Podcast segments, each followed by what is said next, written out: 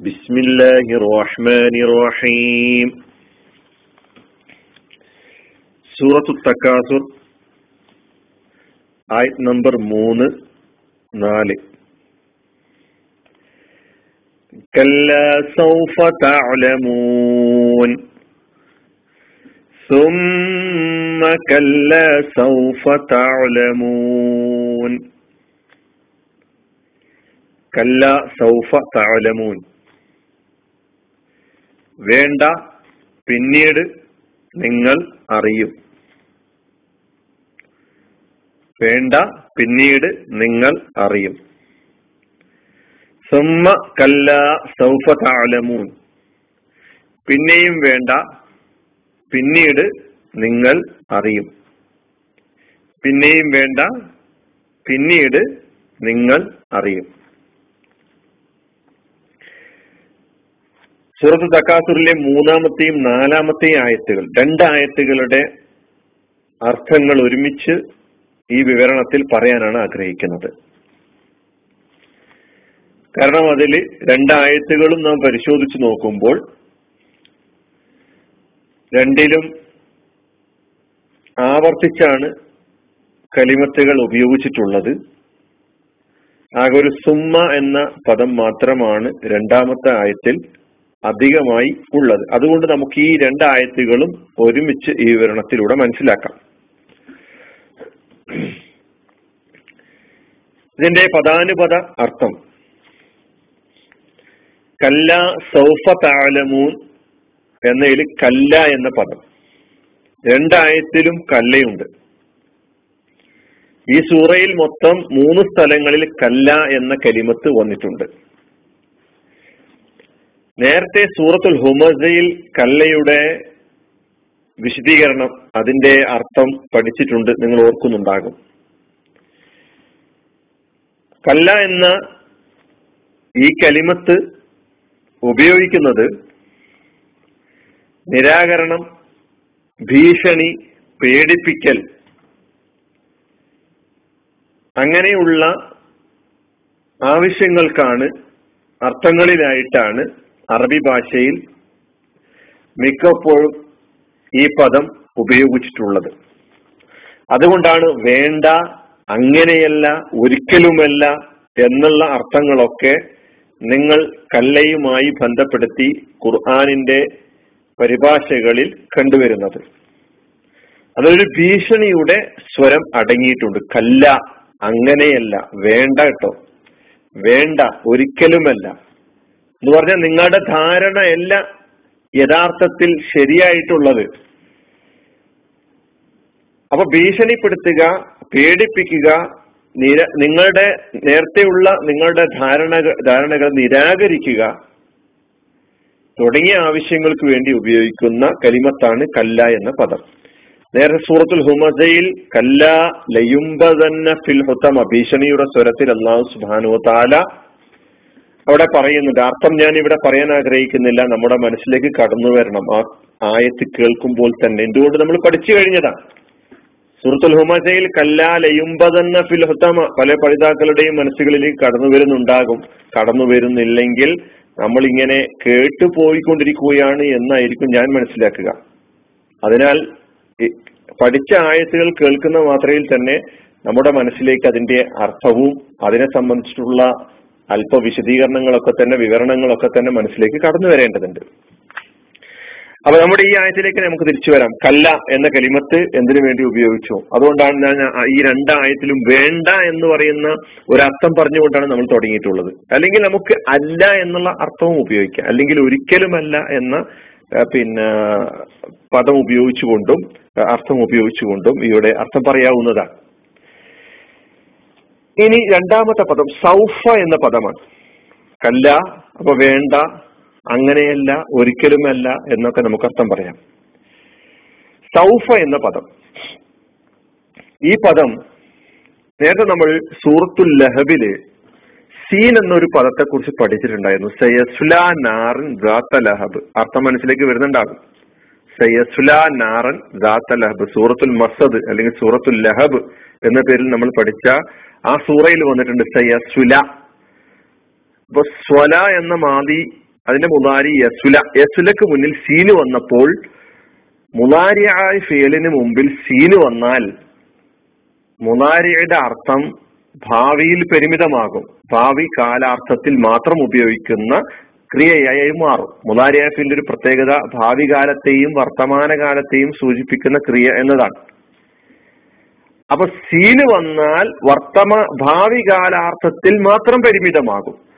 അതോടൊപ്പം പറയേണ്ട സീനിനോടൊപ്പം തന്നെ മനസ്സിലാക്കേണ്ട മറ്റൊരു കെലിമത്താണ് സൗഫ എന്നത്. അപ്പൊ ചിലപ്പോൾ സീന് വരാം അല്ലെങ്കിൽ സൗഫ വരാം. സൗഫ വന്നാലും മുതാരിയായ ക്രിയയുടെ മുമ്പിൽ സൗഫ വന്നാൽ ആ മുതാരിയായ ക്രിയ ഭാവി കാലാർത്ഥത്തിൽ മാത്രം പ്രത്യേകമാകും. അതാണ് ഇവിടെ സൗഫ എന്ന് പറഞ്ഞപ്പോൾ അടുത്ത് തന്നെ അടുത്ത് തന്നെ എന്ന് പറഞ്ഞു കഴിഞ്ഞാൽ ഭാവി ഭാവി കാലാർത്ഥം ആണ് ആ ക്രിയയിൽ സൂചിപ്പിക്കുക. അതിനു വേണ്ടി വരുന്ന പദമാണ്. അപ്പൊ സൗഫ അടുത്ത് അടുത്ത് തന്നെ. തഅലമൂൻ തഅലമൂൻ തഅലമൂൻ എന്ന പദം. അത് മുതാരിയായ ഫേലാണ്. താലമൂൻ എന്ന കലിമത്ത് ഫേലാണ് മുതാരിയായ ഫേലാണ്. അപ്പൊ താലമൂൻ എന്ന് മാത്രം പറയുമ്പോൾ അർത്ഥം നിങ്ങൾ അറിയുന്നു അല്ലെങ്കിൽ നിങ്ങൾ അറിയും. രണ്ടർത്ഥങ്ങളും പറയാം. ഭാവിയാർത്ഥവും വർത്തമാനകാലാർത്ഥവും രണ്ടും പറയാവുന്നതാണ്. പക്ഷെ ശൗഫ വന്നതിനാൽ ഇത് നിങ്ങൾ അറിയും. നിങ്ങൾ അടുത്ത് തന്നെ അറിയും. എന്ന അർത്ഥത്തിലേക്ക് മാത്രം പരിമിതമായി. അപ്പൊ താലമൂന എന്നത് ഉദാരഫലാണ് ജം ആണ് ഇനി നമുക്ക് ആ താലമൂനയുടെ വിവരണത്തിലേക്ക് കിടക്കാം. വിവരണം എന്ന് പറഞ്ഞാൽ അതിന്റെ പിന്നെ ഭാഷാപരമായിട്ടുള്ള പിന്നെ പദാനു പദ പദവുമായി ബന്ധപ്പെടുത്തിക്കുള്ള ചർച്ചയിലേക്ക് കിടക്കാം. താലമുന മുതാരിയ എന്ന് പറഞ്ഞു. അലിമ എന്ന മാതിയായ ഫിയാൽ അലിമ.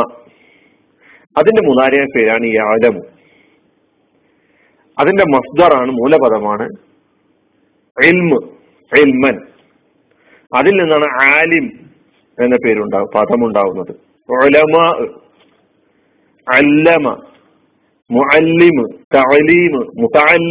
ഇങ്ങനെ തുടങ്ങിയുള്ള പദങ്ങളൊക്കെ നമ്മൾ കേട്ടിട്ടുണ്ടാകും. ഇത് എൽമ് എന്ന് പറയുന്ന മൂല പദത്തിൽ നിന്ന് നിഷ്പന്നമായി ഉണ്ടായിട്ടുള്ള വിവിധ പദ പദ പദങ്ങളാണ്. അതുമായി ബന്ധപ്പെട്ട് കിടക്കുന്ന പദങ്ങളാണ്. അലിമ. അലിമ അറിഞ്ഞു എന്നാണ് അർത്ഥം. യാലമു അറിയും അറിയുന്നു. യാലമു എന്നതിന്റെ ആ രൂപ വ്യത്യാസങ്ങളിൽ പതിനാലോരം പതിനാലോളം രൂപങ്ങളിലേക്ക് നമ്മൾ പോകുമ്പോൾ നീയും അവൻ നിങ്ങൾ നിങ്ങൾ കുറെ പേർ നിങ്ങൾ സ്ത്രീകൾ ഇങ്ങനെയുള്ള അർത്ഥങ്ങളിലേക്ക് നമ്മൾ മാറ്റുമ്പോൾ താലമൂന എന്ന രൂപത്തിൽ എത്തുമ്പോഴാണ് നിങ്ങൾ അറിയും. നിങ്ങൾ അറിയുന്നു എന്ന അർത്ഥം അതിന് വരിക താഴലമൂന അപ്പൊ യാലമു എന്നത് താഴലമൂനയിലേക്ക് എത്തുമ്പോൾ നിങ്ങൾ അറിയും എന്ന് പറയുന്ന ബഹുവചനത്തിലേക്ക് കടന്നു. അപ്പൊ താഴലമൂന നിങ്ങൾ അറിയും അല്ലെങ്കിൽ നിങ്ങൾ അറിയുന്നു. അപ്പൊ അതിന് മുമ്പിൽ സൗഫ വരുമ്പോൾ നിങ്ങൾ അറിയും എന്ന മാത്രം അർത്ഥം പരിമിതമായി. അപ്പൊ മുഅല്ലിം എന്ന് പറഞ്ഞാൽ എന്താ അർത്ഥം? മുഅല്ലിം അല്ലമ എന്ന് പറഞ്ഞാൽ പഠിപ്പിച്ചു എന്നാണ്. അതിൽ നിന്ന് മുഅല്ലിം ഉണ്ടാക്കുമ്പോൾ അർത്ഥം പഠിപ്പിക്കുന്നവൻ അധ്യാപകനെ അറബിയിൽ മുഅല്ലിം എന്ന് പറയുന്നു. മുഅല്ലിം എന്ന് പറയുന്നു. മുദരിസ് എന്നും പറയും. അപ്പൊ മുഅല്ലിം പഠിക്കുന്ന ആൾക്ക് മുതഅല്ലിമ് എന്നാണ് പറയുക. താല്ലമ എന്ന് പറഞ്ഞാൽ പഠിച്ചു. അല്ലമ എന്ന് പറഞ്ഞാൽ പഠിപ്പിച്ചു. താല്ലമ എന്ന് പറഞ്ഞാൽ പഠിച്ചു എന്നാണ്. മുതഅല്ലിമ് എന്ന് പറഞ്ഞാൽ അർത്ഥം പഠിക്കുന്നവൻ എന്നാകുന്നു. പണ്ഡിതനെ അറബിയിൽ ആലിം എന്നാണ് പറയുക. ആലിം എൽമുള്ളവൻ അതിന്റെ ബഹുവചനമാണ് ഒലമാ ആലിമിന്റെ ബഹുവചനമാണ് ഒലമാ ഒൽമ് അറിവ് അതിന്റെ ബഹുവചനമാണ് ഒലൂമ് അപ്പൊ ഇങ്ങനെ ഈ താലമൂന എന്ന കല്ല സൗഫ താലമൂന ആ ആയത്തിൽ മൂന്നാമത്തെ ആയത്തിലും നാലാമത്തെ ആയത്തിലുള്ള താലമൂനയെ നമ്മൾ ഈ നിലയ്ക്ക് മനസ്സിലാക്കുക. അലിമ എന്ന അതിന്റെ മാതയായ ഫിഴൽ അതിന്റെ മുതാരി അലമു എന്നാണ്. ഈ അലമുയിൽ നിന്ന് താലമൂലേക്ക് എത്തുന്നതിനെ കുറിച്ച് പറഞ്ഞു. താലമൂന എന്ന് പറഞ്ഞാൽ നിങ്ങൾ അറിയുമെന്നാണ് സൗഫ ചേർക്കുമ്പോൾ നിങ്ങൾ അറിയുമെന്ന ഭാവി കാലാർത്ഥത്തിൽ മാത്രം പരിമിതമായി. അതിൽ നിന്ന് നമുക്ക് അല്ലമ എന്ന് പറയുന്ന പദത്തെക്കുറിച്ച് പഠിക്കാം. അല്ലമ എന്ന് പറഞ്ഞാൽ പഠിപ്പിച്ചു എന്നാണ്. പഠിപ്പിക്കുന്നവന് മുഅല്ലിം എന്ന് പറയുന്നു. പഠിച്ചു എന്നതിന് താല്ലമ എന്ന് പറയുന്നു. പഠിക്കുന്നവന് വിദ്യാർത്ഥിക്ക് മുതാലിം എന്ന് പറയുന്നു. ആലിം എന്നതാണ് പണ്ഡിതൻ എന്നതിന് അറബിയിൽ പറയുക. അതിന്റെ ബഹുവചനമാണ് ഒലമാ എൽമ എന്ന് പറഞ്ഞാൽ അറിവ് എന്നാണ്. ഒലൂം എന്ന് പറഞ്ഞാൽ അതിന്റെ ബഹുവചനമാണ് എൽമിന്റെ ഈ കാര്യങ്ങളൊക്കെ നമ്മൾ മനസ്സിലാക്കി വെക്കുക. പിന്നെ ഇതിൽ ഒരു പദം കൂടി ബാക്കിയുണ്ട്. സുമ്മ എന്നുള്ള ഒരു പദം. സുമ്മ എന്ന പദം പിന്നീട് എന്ന് പറയുന്ന അർത്ഥത്തിലാണ് ഉപയോഗിക്കുക. പിന്നീട് എന്ന അർത്ഥത്തിൽ ഹെർഫാണത്. ക്രിയയല്ല. ഫിയലും അല്ല ഇസ്മും അല്ല. പിന്നെന്താണ്? ഹർഫാണ് നമ്മൾ മുമ്പ് പഠിച്ചിട്ടുണ്ടായിരുന്നു. അറബി ഭാഷയിൽ ഏത് കലിമത്തെടുത്ത് പരിശോധിച്ച് നോക്കിയാലും ഒന്നുകിൽ അത് ഫിയലായിരിക്കും അല്ലെങ്കിൽ അത് ഇസ്മായിരിക്കും അല്ലെങ്കിൽ ഹർഫായിരിക്കും. മൂന്നിൽ പെടാത്ത നാലാമത്തെ ഒന്ന് നമുക്ക് പറയാനില്ല. അപ്പോ ഒരു കലിമത്ത് കണ്ടാൽ ഹർഫാണോ ഇസ്മാണോ ഫിയലാണോ ഇപ്പൊ താലമൂന എന്ന് കണ്ടാൽ നമുക്ക് ഉറപ്പായിട്ട് പറയാം അത് ഫിയലാണെന്ന് ഇതുപോലെ സുമ്മ എന്നത് ഹെർഫാണ്. അപ്പൊ സുമ്മ എന്നത് സാധാരണ പിന്നീട് എന്ന അർത്ഥത്തിലാണ്. പിന്നെ പിന്നീട് പിന്നെ എന്നുള്ള അർത്ഥത്തിലാണ് ഉപയോഗിക്കുക. തർത്തീബിനെ ക്രമത്തെ സൂചിപ്പിക്കുന്നതിന് വേണ്ടി. അല്പം താമസ കാലതാമസം സംഭവിച്ചുകൊണ്ടാണെങ്കിലും പിന്നെ എന്നുള്ള ആ തർത്തീബിനെ സൂചിപ്പിക്കുവാൻ വേണ്ടിയിട്ടാണ് സുമ്മ എന്ന പദം ഭാഷയിൽ ഉപയോഗിക്കുന്നത്. സമ്മ എന്ന് പറയുമ്പോൾ അർത്ഥം തന്നെ മാറും കേട്ടോ. അപ്പൊ സു എന്ന് ലമ്മോട് കൂടി പറയുമ്പോഴും സ എന്ന പദത്തോട് കൂടി പറയുമ്പോഴും ഒരേ അർത്ഥമല്ല സമ്മ എന്ന് പറയുമ്പോൾ അവിടെ എന്നുള്ള അർത്ഥമാണ് സുമ്മ എന്ന് പറയും പിന്നെ എന്നുള്ള അർത്ഥവുമാണ്. അപ്പൊ നമ്മൾ ഇവിടെ ഒന്നും കൂടി അർത്ഥം ഈ ആയത്തിന്റെ അർത്ഥം പരിശോധിക്കാം. കല്ലൂൻ വേണ്ട പിന്നീട് നിങ്ങൾ അറിയും. പിന്നീട് എന്ന് പറഞ്ഞാൽ അടുത്ത്. ഏ ഭാവി. പിന്നെയും വേണ്ട പിന്നീട് നിങ്ങൾ അറിയും. وآخر دعوانا أن الحمد لله رب العالمين. السلام عليكم.